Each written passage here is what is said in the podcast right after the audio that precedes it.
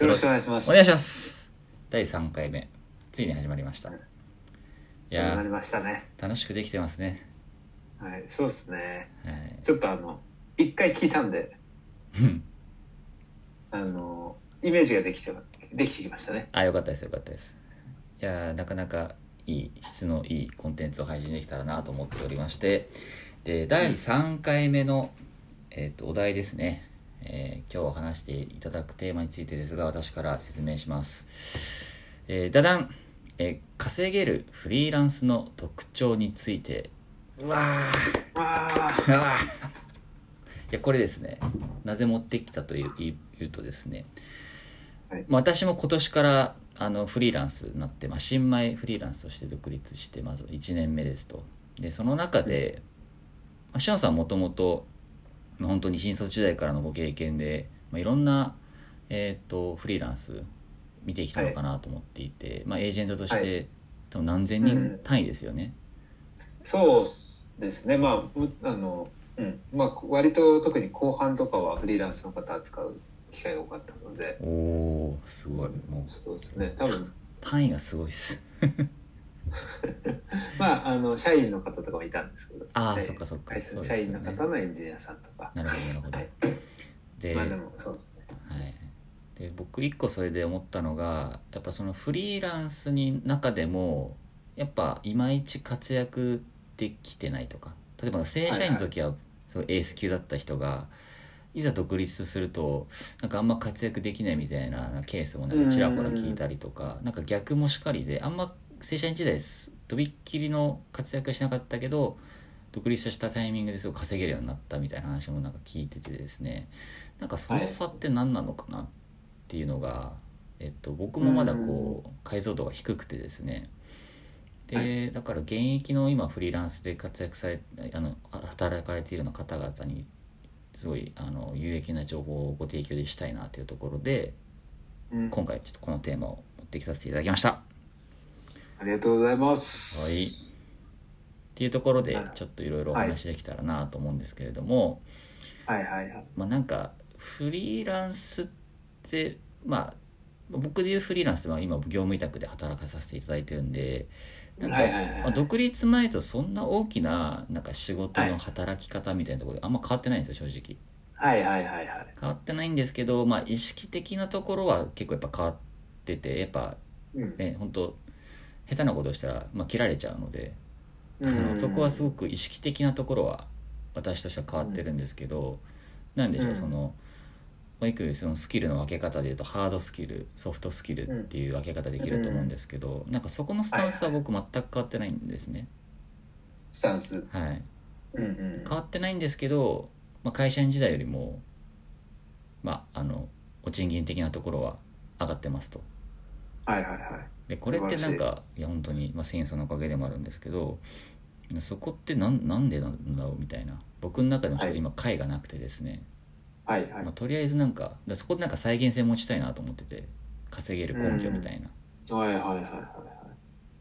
い。だそこはちょっとお聞きしたいですよねいろいろあいお会いしてきたなんかはいはいしおんさんの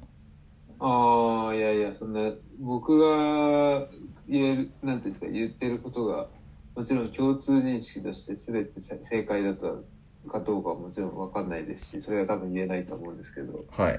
まあなんか、あれですね、今の話伺っ、なんていうんですか、内容を聞いて、はいまあ、思った軸として二軸は話せるかなと思っていておーもちろんそのキャリア的に見てきた、えーフリーランスの方、まあ、特に僕のモデル的にはエンジニアさんの、まはあ、いいわゆる派遣モデルうんみたいなところのエージェントなので、まあ、エンジニアさんだったりクリエイターさんの、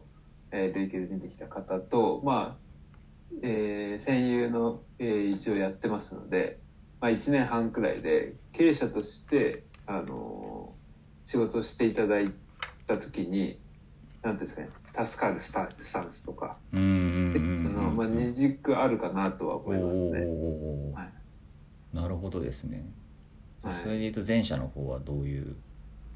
そうですね。まあ、一つ目のその話で言うと、はいまあ、うん、結局今、寺島さんが言っていただいたところがかなりシンクってるかなと思うんですけど、はあの、大きくは正社員時代とか、はいえーまあ、元派遣の方とかも、あとは元 SIR の社員の方とか、はいえー元 SES の社社員の方とかは結構いるんですよ。うんうんうんえーそのいわゆる、えーエンジニア系の、えー業務委託での常駐型のフリーランスのパターンって。うんうんなので、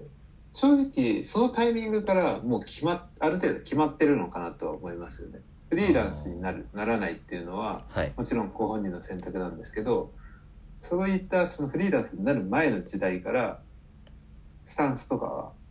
一緒、基本的に変わらないので、うんうんうんその時に、えーまあ、活躍できるマインド面もそうですし、スキル面っていうのを身につけてる方っていうのはそのままいくイメージですよね。ああなるほどですね逆に、えーそれがないないというかなかなかうーん持ち持てない人とかがそのフリーランスになったからといっていきなり変わるものではないっていうのはやっぱ見てきてすごい思ったところですかうんうんうね。んうんそうですよね確かにでやっぱマインド、まあ、スキルに関してはスキルマッチの世界なので結局求められてることを持ってるか経験してきてるかどうかみたいなところはありつつうんうん結構マインドに関しては、まあ、これはあの開発職とか営業職とか変わらずあのあくまであの仕事ってクライアントワークのクライアントっていうかだ誰かのためにやる部分じゃないですか、はいうん、誰かを喜ばせないと仕事にならないと思うので、うんうんうんうだかんらそっち側の目線が持てるかみたいなすげえ当たり前のことなんですけどはい結局そこに終始するのかなって感じはしますね。あー評価の高い人とかおなる客ほどさんなにあの感謝されるようなフリーランスの方ってうんうんそっち側の目線がああるのかうんうんうんそれともあくまでやっぱり自分目線で仕事をしているのかっていうところいやーが確かになまあソフトスキルにおいては終始する感じはしますねでそれがもう社員時代の頃からある方っていうのはフリーランスになってもありますしうんうんうんうんうんやっぱりそこはどうしても欠けてるというかまああの段階によるとは思うんですけどうんうん持ちにくい方っていうのは持ちにくいも持ちにくそうな方っていうのはなんかやっぱ入っても早々にそれこそ切られちゃうって話ありましたけど上がっちゃうとか、はいまあ、よくあるのはあとは相手クライアントさん側がダメっていう時って大体ご本人も辞めたいってなってるんですよ。ああもう双方でもう相性そうが相性っていうかもうそもそもミスマッチみたいなそうですそうですあーただそのミスマッチっていうのがそうですねあのー対象範囲が狭い人えっ、とミスマッチってえミスマッチっていうとなんか、はいまあ、もちろんマッチしてるところがあってえーそれが合わなかったっていう風な言葉の使い方だと思うんですけどうんうんうんいわゆる僕の中でそのストライクゾーンみたいなもんですねが、うんうんあのうんうんーに人の人に対してとかもはいが、まあ、もちろん広きゃ広い、広広いだけいいって話じゃないんですけど、あんまりすごく限られてる人っていうのは、はいイコール注文が多いし、さっき言った目線が自分にとってやり、いい現場かいい現場じゃないかとか、自分にとって合うか合わないかっていう目線が強すぎるので、ああくまで仕事ー仕事でやってるんであれば、その入ったお客さんに求められてることをやるっていう視点が出たら、そんなにその合う合わないっていうところに終始しなくなってくると思うんですよ。うんうんうんうん確かになあーでもそれすごい感じますね僕 も現場にいてそう。だから、合わないはもちろんあると思うんですよ。人間なんで。はい好みってあるじゃあると思うんでそうですね恋愛とかでもまあそれたただ合わないから合わないで話を終わらせちゃうなっていうのはさっきの目線においてどっかでそのクライアント側の目線っていうのは若干欠けてるのかなと思うんで、うんうんうんうん、合わなかったとしても自分のやれるとこって何なんだろうとかもちろんね入る前に合わない時に行かないようにするとかはすごいある意味クライアントさんにとっても大事だと思うので双方のはいその目線ってすごい大事だと思うんですけど、まあ、一個結構大事な視点としてはそれがあるのかなっていうのは思いますね。確かにななんか僕もその、まあ、言うてまだ半年ちょっとしか経ってないんですけどうんなんか意識じゃないですけど、まあ、うん会社員の時よりも違うなっていまあスタンスは変わってないんですけど意識的に変えてるのは、やっぱなんか相手が何を求めていてうんその求めてることに対しての期待値を超えられるかどうかっていうのはすごく意識しててうんうんうん、なんか例えばじゃあこういうのが欲しいですって成果物でこういうの欲しいですっていう時にもうんなんか本当にそれが本質的なのかっていうところはすごく考えた上で、まあ、相手ともコミュニケーション取って、うんまあ、間違いなければ求めてる以上のことをアウトプットするっていうのをそう意識してて、はいはいまあ、結構それを意識してるおかげもあって、まあ、継続的にまだ、あのお仕事させていただいてるっていうのがあるんですけどはい、今のお客さんも寺島さん水葉の評価は高いですからねうちがいただいてる情報 としては、本当ですかありがとうございます。はい、だからそれは少少なからずで対象数1に対しては刺さってるってことですよねそうですね、まあ、はい僕のケースで言うとすごく今の上場先のクライアントさんとの、はいまあ、相性というかあはのいすごく良くてですね、まあそのうんまあ、環境もそうですし人もすごく合うんですけど、まあ、たまたま本当良かったなっていうのがあって、まあ、僕自身もすごく活躍がしやすい環境だなと思っててうんうんでも中にはそのもうどうしようもないみたいな時もあると思うんですよその人自身はすごく能力も人間性もいいんだけど入った現場があまりにもよ良くなかったみたいなケースって過去あったりしましたか、なんかそういう他のフリーいラやンスそれもやっぱり全然あるあるんですよやっぱでやっぱは本当にす偉いもんだなって思うのはあれだけ酷評された人が違う現場に行ったらすごく褒められることもあったりするんですよ。ああやっぱあるんだそっかそれは本当し面白いなと思います よね。うんあえなんでこんなやつ紹介したんだみたいなまあなかなか参画した後っていうのはないんですけど例えば面談ではいまあこれ実際にあった事例の話ですけど、はいああいう人は二度と連れてこないでくださいって言われた人がいたんです 結果論だけ言うと、すごまあ、事業目線がないってみたいなのが。はいって言われた人を、まあ、違う現場でクライアントさんに連れてったらあんなにいい人もう見たことないんでえ半額1ヶ月後に社員にしたいですってなるんでー、すごえすごいまあです、ね、これってちょっとまあ若干ちょっとはあれかもしれないですけどねあの本質的に言うとはい今の話とちょっと違うのかもしれないですけどそのう ち面談で、えっとちょっと見れてないみたいな見れてなかったりとか能力を見れあー見れきれてない事例が多いみたいなことにもつながってくるのかもしれないですけどなるほどですね面談一回やったんじゃ結局わからないっていう話につながってくるかもしれないですけど、うんうんまあでもそういうことって、まあ、現場に仮に入ったとしてももちろんそういう事例ってありましたし今まで。ああなるほどな、それって何なんですかねその面談した時の担当者があもちろん人対人なので相性合う合わないだと思うんですけどなんか組織規模的なところとかまあ立ち上がった会社だからとか大きい会社だからとかっていうなんか差があったりするんですかねいやいや、全然、なんていうんですかね。その、そういうのももちろんいろんな要因は含まれると思うんですけどうん、うんシンプルにそのに、まあ、やっぱり、よく言われることですけど、あの、転職とかも恋愛に近いので、うんはい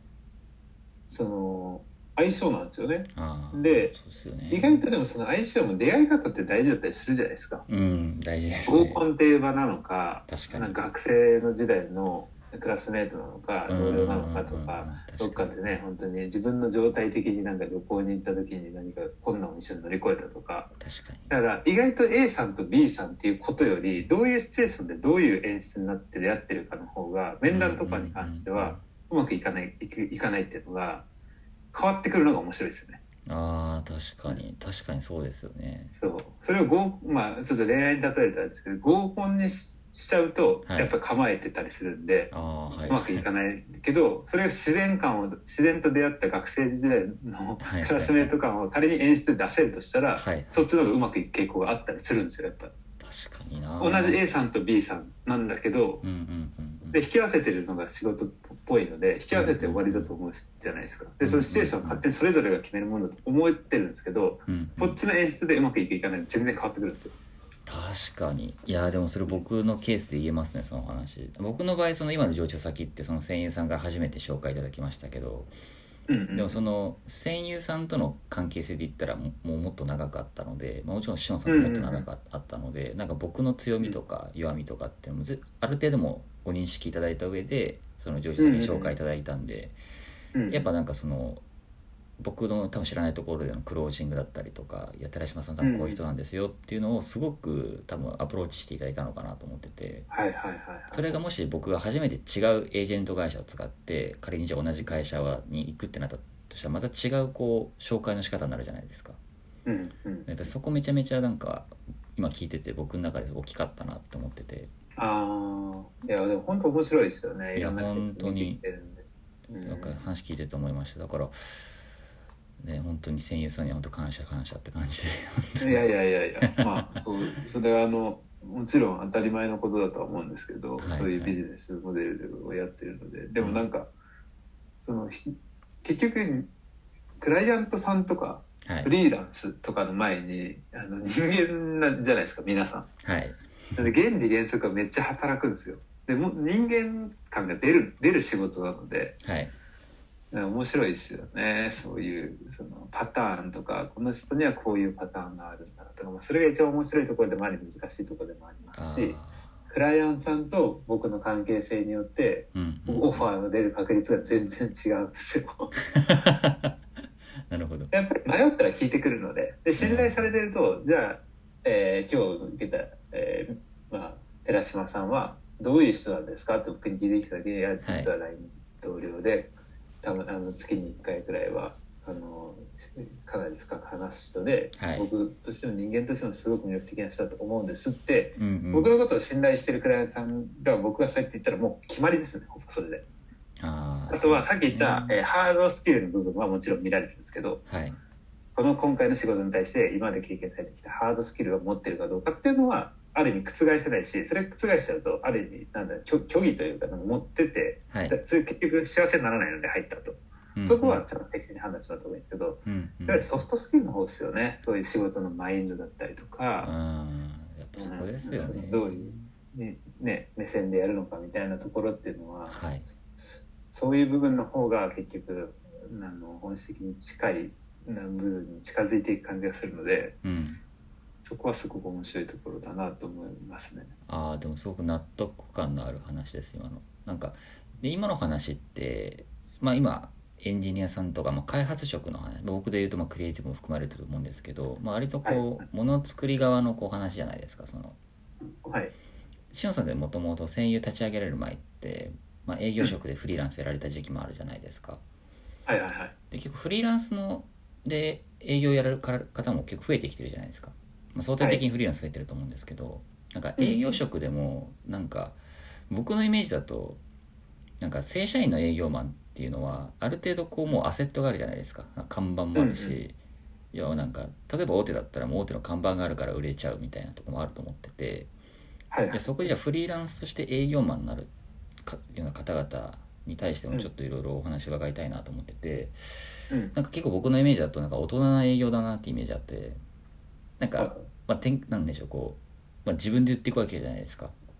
うんうん。なんか前あのしおんさんと話した回の時に、まあ、なんか物量が大事ってお話したじゃないですか。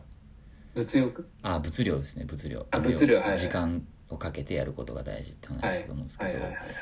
でフリーランスエンジニアってそれに適適用するのかなとかなんかどういう状態であれば、例えば正社員の営業の方で将来将来ちょっと独立したいみたいな思ってる方がいたら、はいなんかアドバイスできることだったりとか自分はこうしてたとかっていうのがあればちょっとなんかはいお聞きしたいなと思ってて、あーフリーランスセールスですよフね。リーランスセールスですねそうですね。はいはいはい。なるほど。ありがとうございます。そうですね。それは、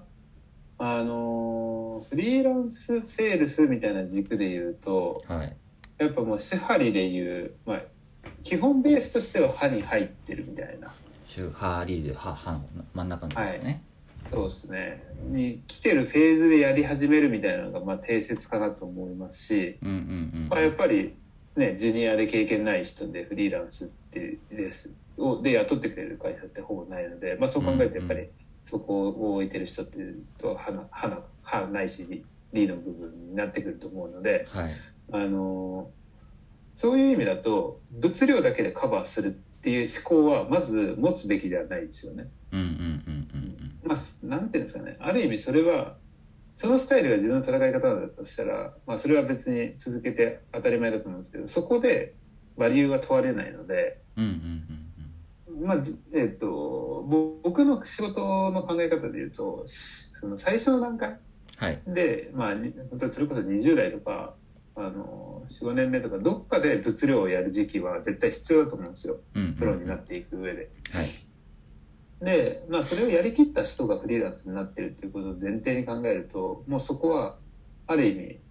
あの、そこで勝負はしないのかなとは思いますね。うんうんうん物量っていうところの軸で。はいで結局、えーフリーの営業さんとかになると僕もそんな語れるほどあれですけど、あの経験があるのかっていうとそうではないかもしれないですけどまあすごく分かりやすいゲームルールとして成果に対してのあのインセンティブパーセンテージが増えるみたいな感じになるので。うんうんうんそうですよあねのまあ、フリーランスになるならないっていう観点より成果を出さなくちゃいけないっていうところのうんうん意識が強くなって成果さえ出ればフリーになったら自分がもらえる金額が増えるみたいなところなんですよね。そうですね直で入ってきますもんねそうそうなので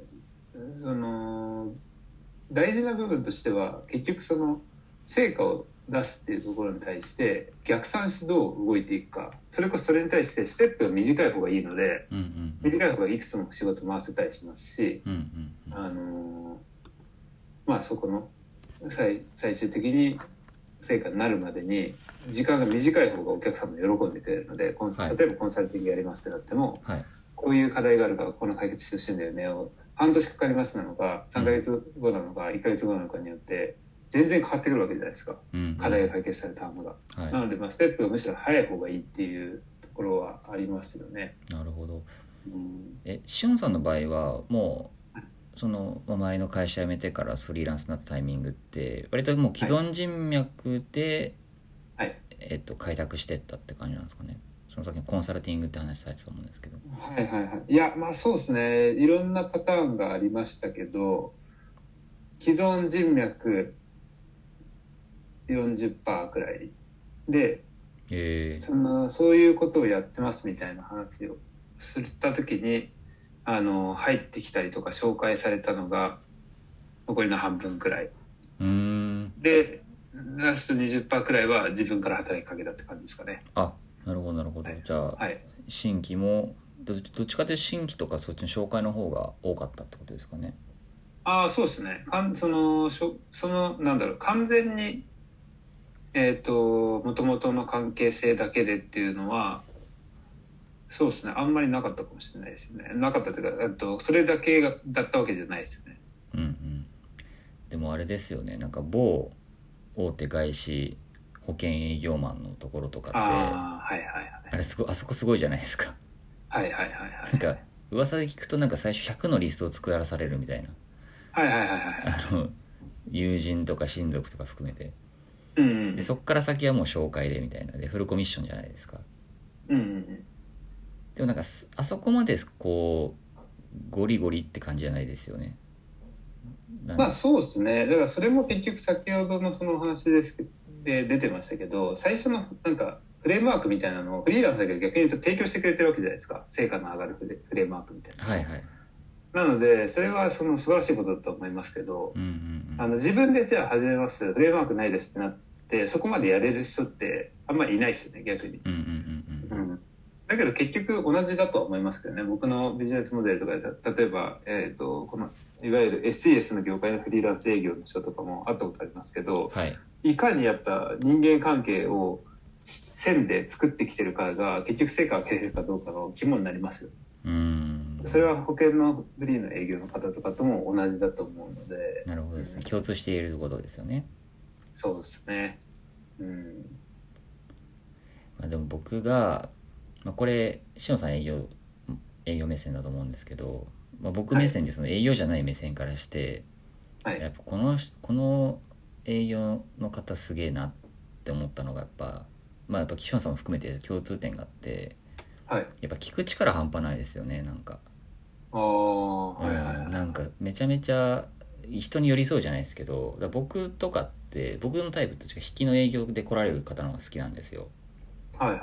はいはい。であと何でしょうなんか何かで例えば商品例えば金融商品を買いたいですとこの今株価がこれだけ上がっていて、こういう、うんまあ、投資信託の商品それがあってっていう時に、うんまあ、いろんな営業マンからこう例えばセールスしたとししたら正直、うん商品どうでもよくてうん誰から買うかっていうのをすごい意識してて僕の中でははいはいはいこれ昔は買ってなくてはいだから今回その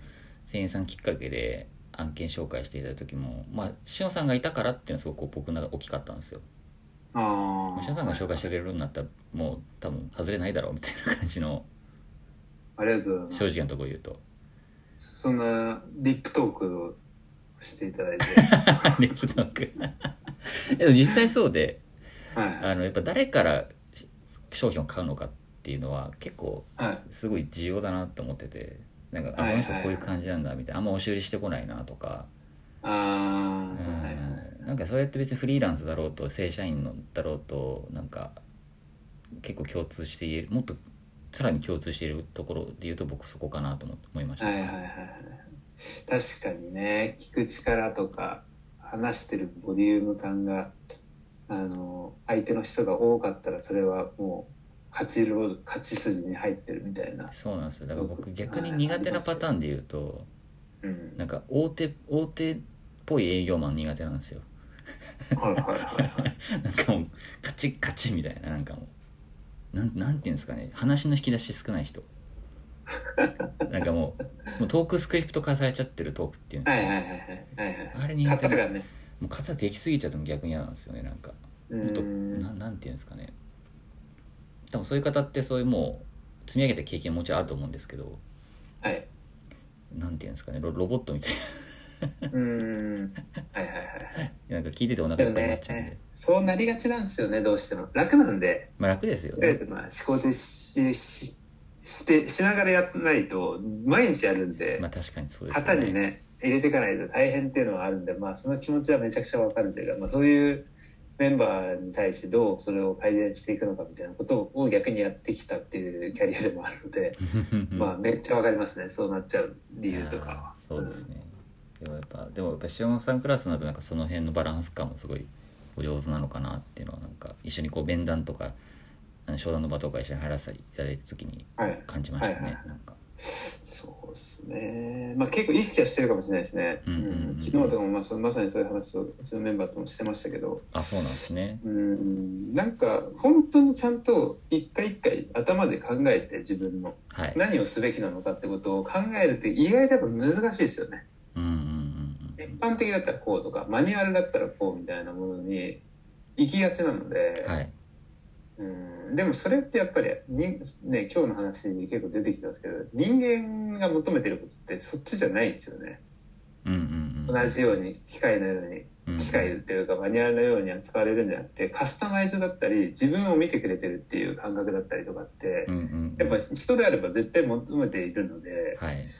まあ、それをちゃんと見ようとすると結構あちゃんと一回一回ちゃんと自分の頭で考える必要があるしそこを見ようっていう目線が必要だと思うんですよ。そうですよね確かに今僕こうやって言いましたけどいざじゃあお前が営業やってみろって言われたらごめんなさいってなっちゃうん で申し訳まあないでねす、えいまあ、面白いですよねだから営業職って。はいうんいいですねでもなんかその話は、あのこの聞いていただいてるリスナーの方と方とかで営業マンの方とかすごくなんか参考になっていただいたら嬉しいですよねうんなんか僕も今ハッとさせられましたなんか聞いてて、はいそうですねなんか僕結構僕もまあもちろん営業職っていうところで積み上げてきたので営業ってなんかやっぱり世の中的にあんまりいいイメージがなかったり大変っていうイメージがあったりとかはい特に無形商材とかだと大変でまああ確かにそれ大変なんですけどはい割とそれってあの人間の中であの関係性をうまく築いていく職職種みたいなことに言い換えたとしたら別に営業職じゃなくても絶対それって必要じゃないですか。はいああった方が多分幸せに生きれる確率は上がると思うんですよ人の中で生きていくので、うんうんそれは結構それを身につけられる職種って素晴らしいなと思っていて、まあ、あうんの本田健さんが言ってる言ってた言ってましたけど本で、はい結局どの職種のな世の世にある職種の中でやっぱ営業職さえ身につけておけば最悪食いっぱぐれないみたいな。あーなんかでも聞いたことあるなそれうんあのユダヤ人大富豪だと思うんですけどなんか、結局そういうことなのかなって思いますよね人に伝えてさっき寺島さんがあのおっしゃってたみたいにこの人が言ってるんだったら顔って思ってもらえる人が仮に100人いる人はうんうんうん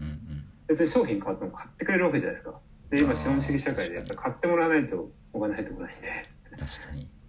うん、だからそう考えたらなんかもうちょっとセールスみたいな仕事の翻訳をもうちょっと言い換えてうん人間に信頼してもらえる人みたいなうんうんうんうんうそんうするとイメージとか大変とかっていうのがちょっと変わってでなんか価値が上がるというか、はいやセールスやりたいとかセールスに捉えに対して捉え方が変わる人が増えたら結構いいなと思ってたりしますけどね僕。うん、確かにそういうマインドを持ってる方が一人でもセールスの、まあ、セールスの方だけじゃなくて増えたら、まあ、ビジネスマンとして増えたら、うんうんもっともっと良くなりそうですよねいろんな面で、いうん、そうですね、うんやー今日もいい話しちゃいましたねあのーちょっと降りてきて降りてこないかもなとか思ってたんですけどやっぱ降りてきましたねいや降りていきます降りていきますもちろんそこはもうでもこういうところからみたいな志野さんがここ,、はいここの握り方だみたいなそこあはあもういやさすがいやいや確かにあれですねファシリテーションがいいから降りてくる ここはでもこれは関係性があるのではいこれもまさしく関係性があるからできるっていういのやがーまさにまさにまさにそうですねはい